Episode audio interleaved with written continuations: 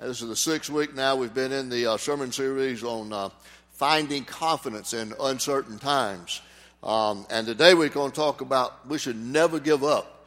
Never give up our faith, even in uncertain times. And Scripture is going to be uh, from 1 Thessalonians 1 1 through 5. And take a, a moment to find that. If, if, not, it'll be on the screen for you just a few moments. But what I want us to notice when we, when we look at that passage of Scripture is, is how Paul writes to this church that he had, uh, had helped found uh, by preaching the gospel, and he emphasizes to them the power of persistence, and he encourages them to persevere in spite of the uncertain times in which they lived and the persecution with which they dealt. Here's a quick little video to help um, inspire you, hopefully, today to never give up. There's a challenge to you about uh, never give up. Now, Let's look at the scripture today. Second Thessalonians chapter 1 and verses 1 through 5. Uh, and this is Paul's second letter to the Thessalonians, and he's still writing to encourage them. He's thankful for who they were and what they'd done. And so this is what he re- writes you know, Paul, Silas, and Timothy, uh, to the church of the Thessalonians in God our Father and the Lord Jesus Christ. Grace and peace to you from God the Father and the Lord Jesus Christ. We ought always to thank God for you, brothers, and rightly so, because your faith is growing more and more, and the love every one of you has for each other is increasing. Therefore, among God's churches, we boast about your perseverance and faith in all the persecutions and trials you are enduring all this is evidence that God's judgment is right, and as a result, you will be counted worthy of the kingdom God, of God for which you are suffering. Now, that's Paul's writing, second letter to them, and, and, he, and he talks about some very positive things about them. And I think the reason he did so is because I think they were maybe, possibly could have been, maybe close to the brink of kind of maybe falling to one of Satan's chief methods uh, of destroying his people, of, of, destroying God's people. Last week we spent a lot of time talking about Satan uh, and, and the message of what Satan wants to do. It's always to deceive and to discourage and to destroy us. Uh, but I think that there are some things that uh, maybe uh, we think about are, are, powerful weapons that Satan uses, uh, such as tempting us to sins of immorality and lying and cheating and discouraging that would seek to destroy us and our faith and keep us from standing strong. But I think maybe one of his strongest arguments, the strongest temptations he has, is to try to get you to give up on God. And you know, in uncertain times, that would be a time when you could very easily succumb to that. And that is that you would give up on God. You see, you look about uh, the first temptation when he encountered Eve in the Garden of Eden. Uh, that was really uh, his temptation method was to get her to give up on God and get her to, to, not believe what God had said and to twist the words that God had said. It's like Satan is saying, "Oh, come on, he didn't really say that. If you eat from this fruit, that you'll have this knowledge and that knowledge and all this." You know, he didn't really didn't say that, did he? And so he fell to that because uh, she uh, fell to his, his trickery for that and got her to give up on God. So I want to say to you today, if you in these uncertain times and you ever feel like you're at the place where you're going to give up on God, your dreams, your hopes, your commitment, uh, your service for the name of Christ, uh, let these words from the Apostle Paul to the church at Thessalonica encourage you to never give up. And I think there are four areas that he talks to us about that are so very important that we need to listen to very carefully. First of all, he says to them, I think as a reminder, gather with your church family regularly. And you say, well, where do we see that? Uh, where do we find that here in this letter? Well, um, I don't know about you if you've gone through school with, with, sometimes you'd have a teacher in college. Sometimes this is where they'd get me uh, in a time for a test. You come in to take the test and you studied for everything. Is that they would ask this ridiculous question? At least I thought, who is the author of your textbook? Any of you had that question asked of you in exam time? Who's the author of your textbook? Well, I never paid any attention to who wrote the textbook. I never read the introduction part to it. I just started chapter one and assigned readings in there. Well, this is kind of where we get this. I want you to look at the introduction to the letter, the greetings that Paul gives. He says, To the church of the Thessalonians, in God our Father and the Lord Jesus Christ. Now, don't overlook that. There is a very important word right there, and that's the word church. It's one of the most common words used in the New Testament. In fact, it appears over a hundred times. First time we find it is in Matthew 16, where Jesus promises the coming of the church, and he says, Upon this rock I will build my church. The last time it's mentioned is in the last book of the Bible, Revelation 22 16 right before you get into your concordance and your maps and all of that, the end of your Bible. And Jesus says, Send this message to the churches I am the root and offspring of David and the bright and morning star. The Greek word for church is ecclesia, and it literally means the called out ones. And this church in, in Thessalonica is a great example of that because we've talked about it. And if you go back and read 1 Thessalonians, you will find that Paul talks to them about the fact that when he came, he proclaimed the gospel. They heard about Jesus Christ. They were converted. They left the, the religion that they had, which was worshiping idols. They gave it up and they became a part of the kingdom of God. They were called out of that paganism. And then he went on to say that their faith was literally ringing out everywhere. And he was using them as an example. Now, notice how, how Paul talks about the location of this church.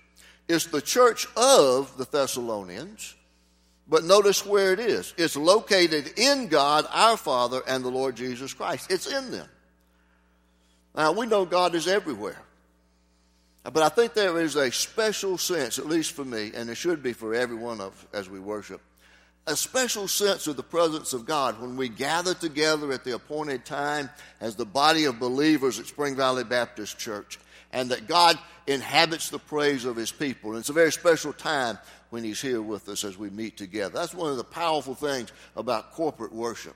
Uh, and, and we know that God is present, but in the Old Testament, uh, when the priest offered the sacrifice in the temple, the scripture tells us that the glory of God filled the temple. Today, God no longer has a, has a, a temple for his people, but he has people for his temple. And, in 1 Corinthians 6:19, the Bible says, "Do you not know that your body is the temple of the Holy Spirit?"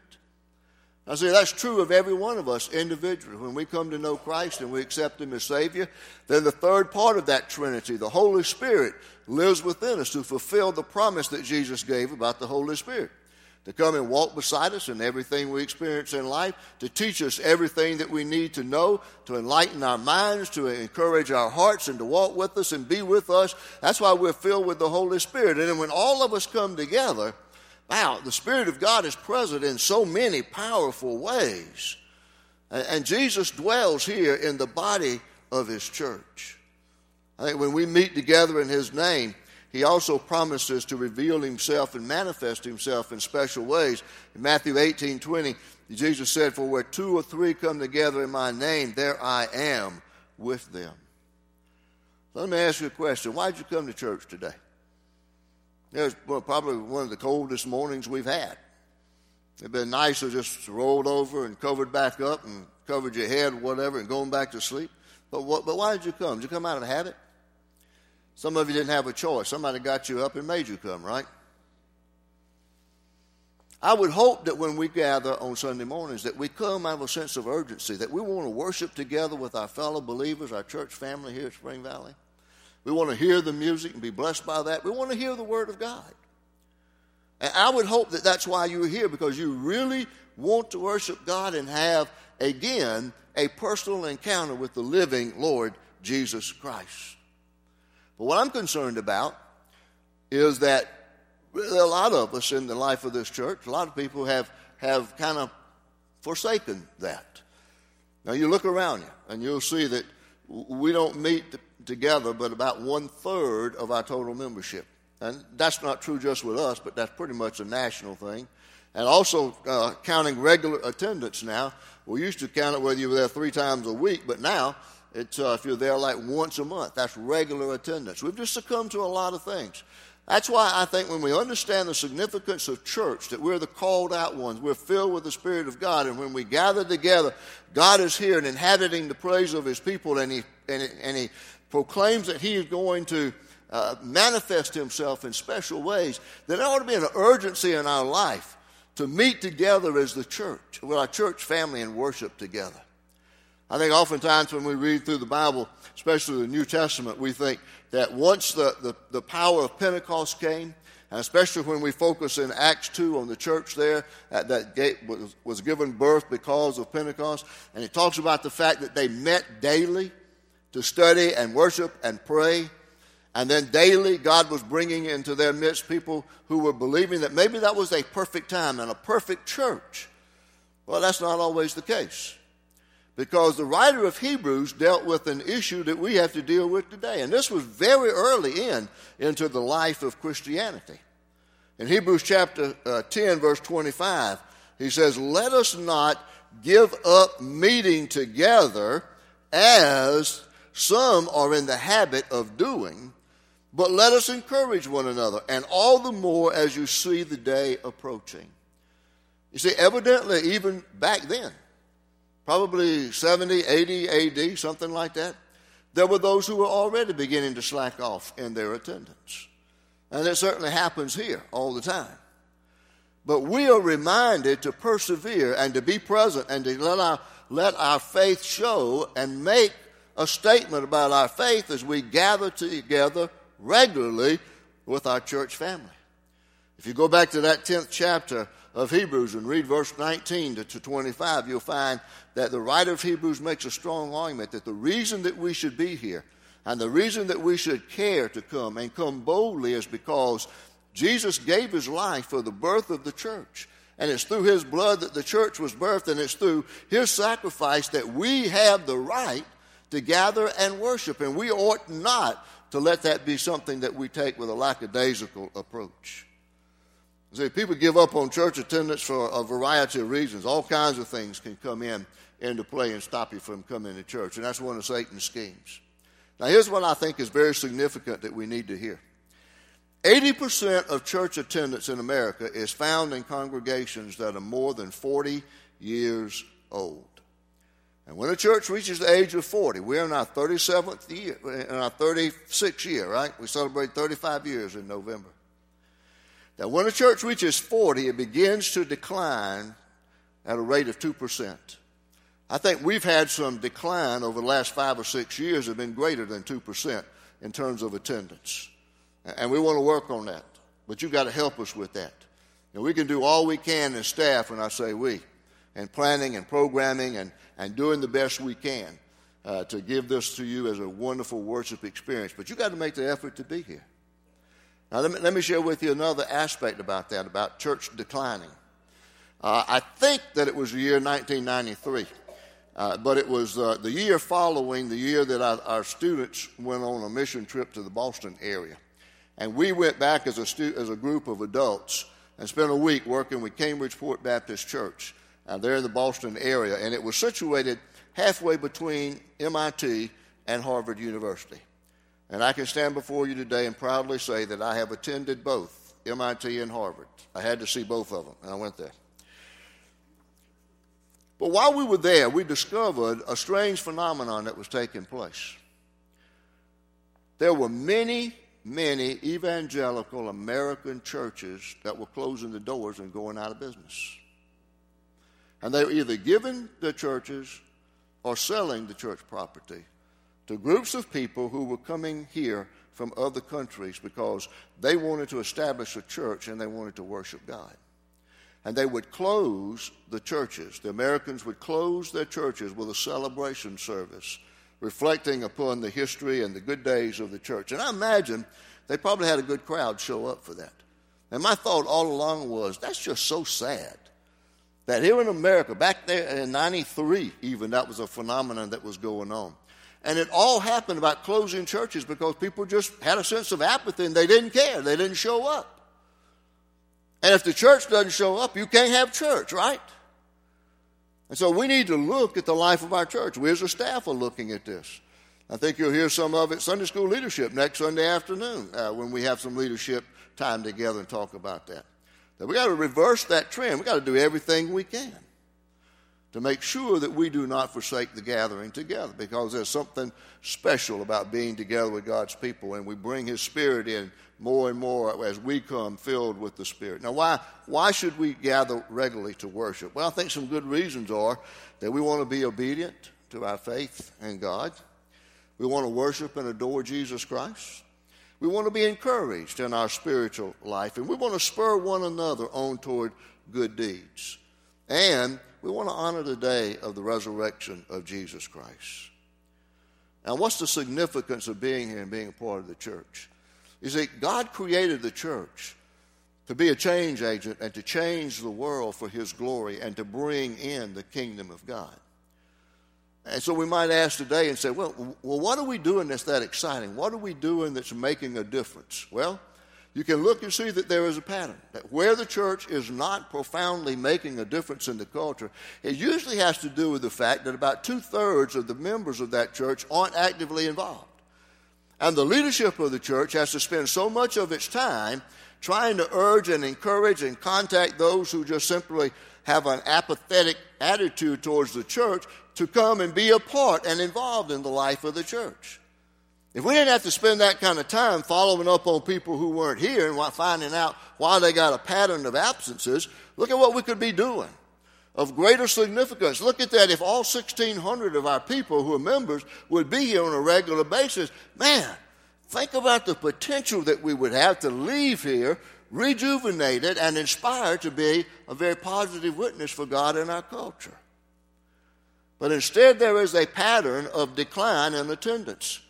Not just here at Spring Valley, but and, uh, around America, that's happening. One of the things I read about this week was um, this happened to be a, a headline in, in uh, Dallas for a real estate ad talking about a converted church for sale. And I, first it struck me funny. I thought, well, you know, I thought everybody in the church would be converted by the power of God. You know, we'd be converted. That's what it's called when you come to faith in Christ. You're converted. But what they were talking about was converting a church that was empty into a residence. And this was a particular 15,000 square foot church that had become a home. And this is some of the things they did. The altar, it was advertised, had been adapted for use as a granite and stainless steel kitchen to honor the gods of cooking. I didn't know the word gods of cooking, but that's it. The choir loft. The choir loft had been turned into a, a great big home movie theater. Comfy seats and a big screen. You could go for that, right? Yeah, you could go for that. Might even keep some of you awake. There was no baptistry, but they had a hot tub. Among other things, they had a game room, a music room, and an exercise studio, and it was yours for $2 million. 15,000 square feet. Oh, and by the way, they had 11 bedrooms. Now, I'm sure people had slept in that church before, but now you could sleep in it in great comfort. The realtor showing the house said desanctified churches are the number one type of building converted to residential use. That's a sad term for me, and it should be for you. A desanctified church. Now, I know that's talking about the building, but why was that building empty? Probably because the congregation had just become so apathetic, they drifted away. They were desanctified. Let me emphasize some importance again about why we need to take seriously our attendance here. See, we've been saved from our sins because of the sacrifice of Jesus Christ. We have been united with the risen, living Savior Jesus Christ through faith in what he did for us on the cross. And because of that, we gather weekly to express our faith and belief with our corporate church body and give thanks to God. So I want to say to you, you know, keep the faith. Stand strong, stand firm, finish strong, and keep on gathering regularly with your church family. Now, here's the second thing that Paul says. And this is, these next three are right out of the text. He says, Keep on growing in your faith. You want to find confidence in uncertain times? Like the church in Thessalonica were doing, like we're doing, going through uncertain times? Then keep growing in your faith. In verse 3, he pointed out to them and, and he gave them great encouragement by saying, Your faith is growing more and more. Could you say that about your faith? See, answer this question Am I growing as a Christian? Am I more spiritually mature today than I was a year ago? How would that look if we charted it in your, in your spiritual growth life? Where would you be? There are going to be some ups and downs, but you ought to always be moving up all the way. Am I growing in my faith? Am I growing more like Christ? Is my spiritual life reaching a better point of maturity? So a lot of people aren't. The church in Thessalonica was, and Paul commended them for that because their faith was growing. We need to continue to grow in our faith. You know, when parents bring a newborn baby home, everybody oohs and ahs over it. But after a period of time, if the parents notice that child's not growing, then they know something's wrong, and they gotta they gotta have it treated and taken care of. Same thing is true with us. When we come to know Christ, we're called infants. We're babes in Christ. We're born again, and we have to take the nourishment spiritually that allows our faith to grow and to mature. And there's a paradox, I think, in the Bible about being childlike in our faith or being childish.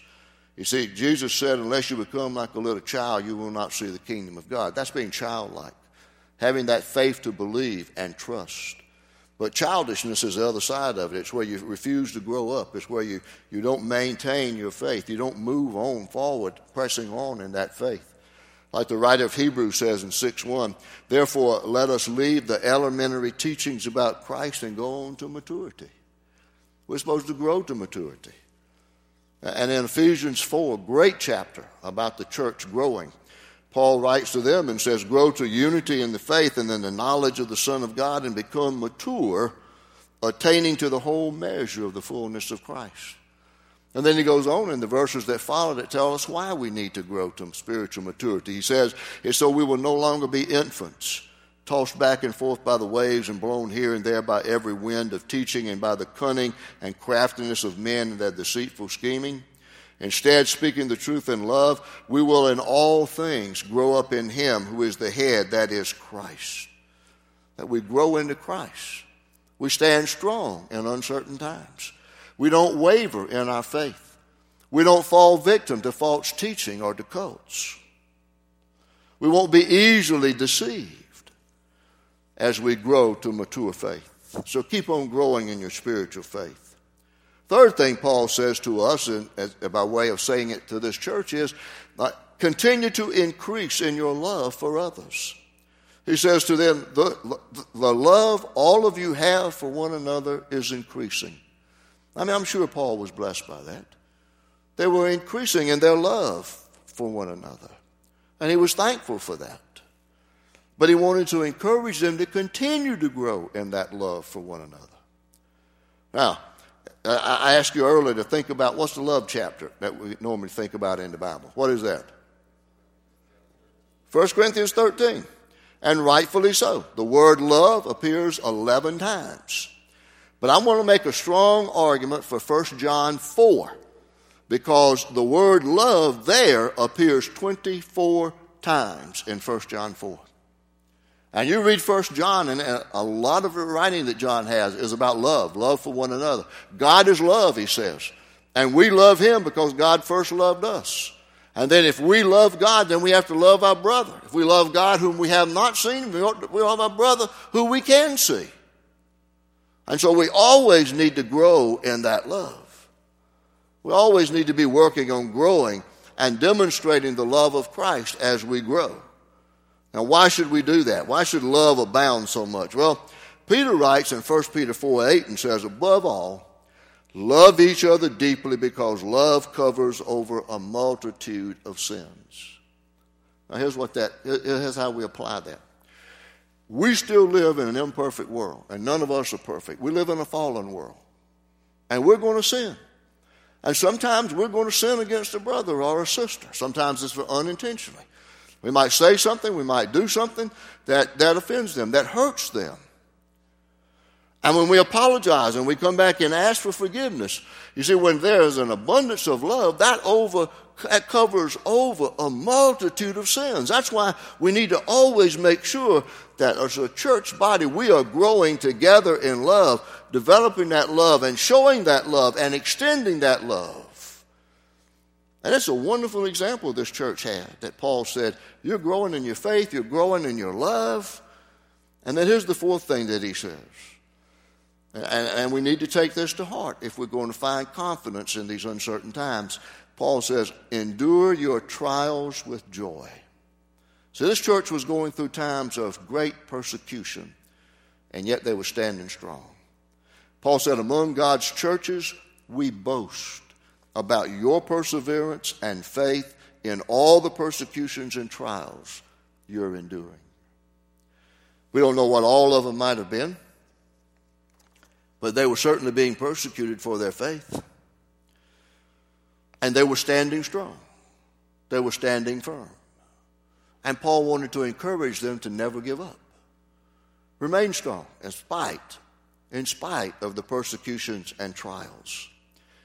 James, the half brother of our Lord, wrote that great practical little letter of James. And he talked a lot about the fact that faith and works go together. But he also said something very significant about going through the times of trials and difficulties in chapter 1, verses 2 through 3.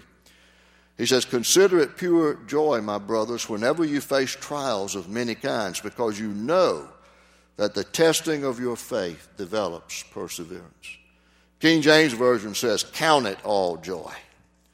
And um, that is an accounting term.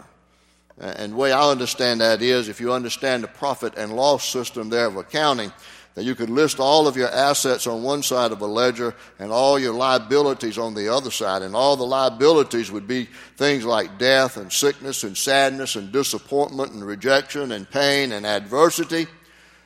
But Paul says you, you need to accept all these things and do it with joy. And that's what, that's what James would say. You can write across that ledger joy because you find that in, in, in, the strength that God gives you to undergo all of these times of temptations and testing and perseverance through the times of being persecuted. Keep on.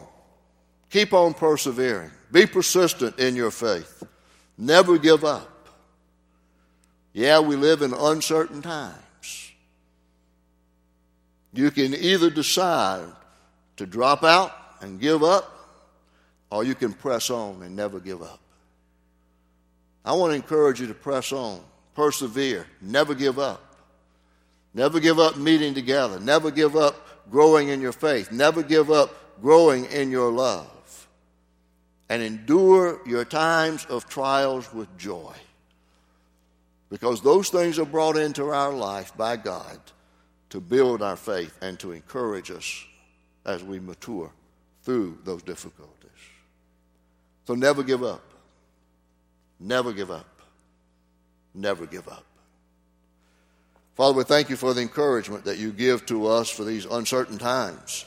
As we turn to your word and we consider what you have to say, we thank you so much for this church that Paul loved dearly, the Thessalonians, and how they gave a great example of enduring and never giving up, growing in their faith and love, and, and in their perseverance, even through times of trials and persecution. Father, help us to claim uh, that faith that will allow us to stand strong and to stand firm and to never give up. Father, help us to be challenged, to accept that challenge, to grow in our faith, to worship regularly, and to take this seriously, being a part of the body of Christ at Spring Valley to show love for one another because we know it covers a multitude of sins. And then somehow through your presence and your grace to be able to accept and to handle and work through the difficulties of life with a spirit of joy. And Father, we know we can only do that as your power works through us and we allow you to do that. And I pray that we will commit ourselves to you in such a way uh, that we will find the ability and the strength to persevere for your name and for your glory. And I pray it in the name of Jesus. Amen.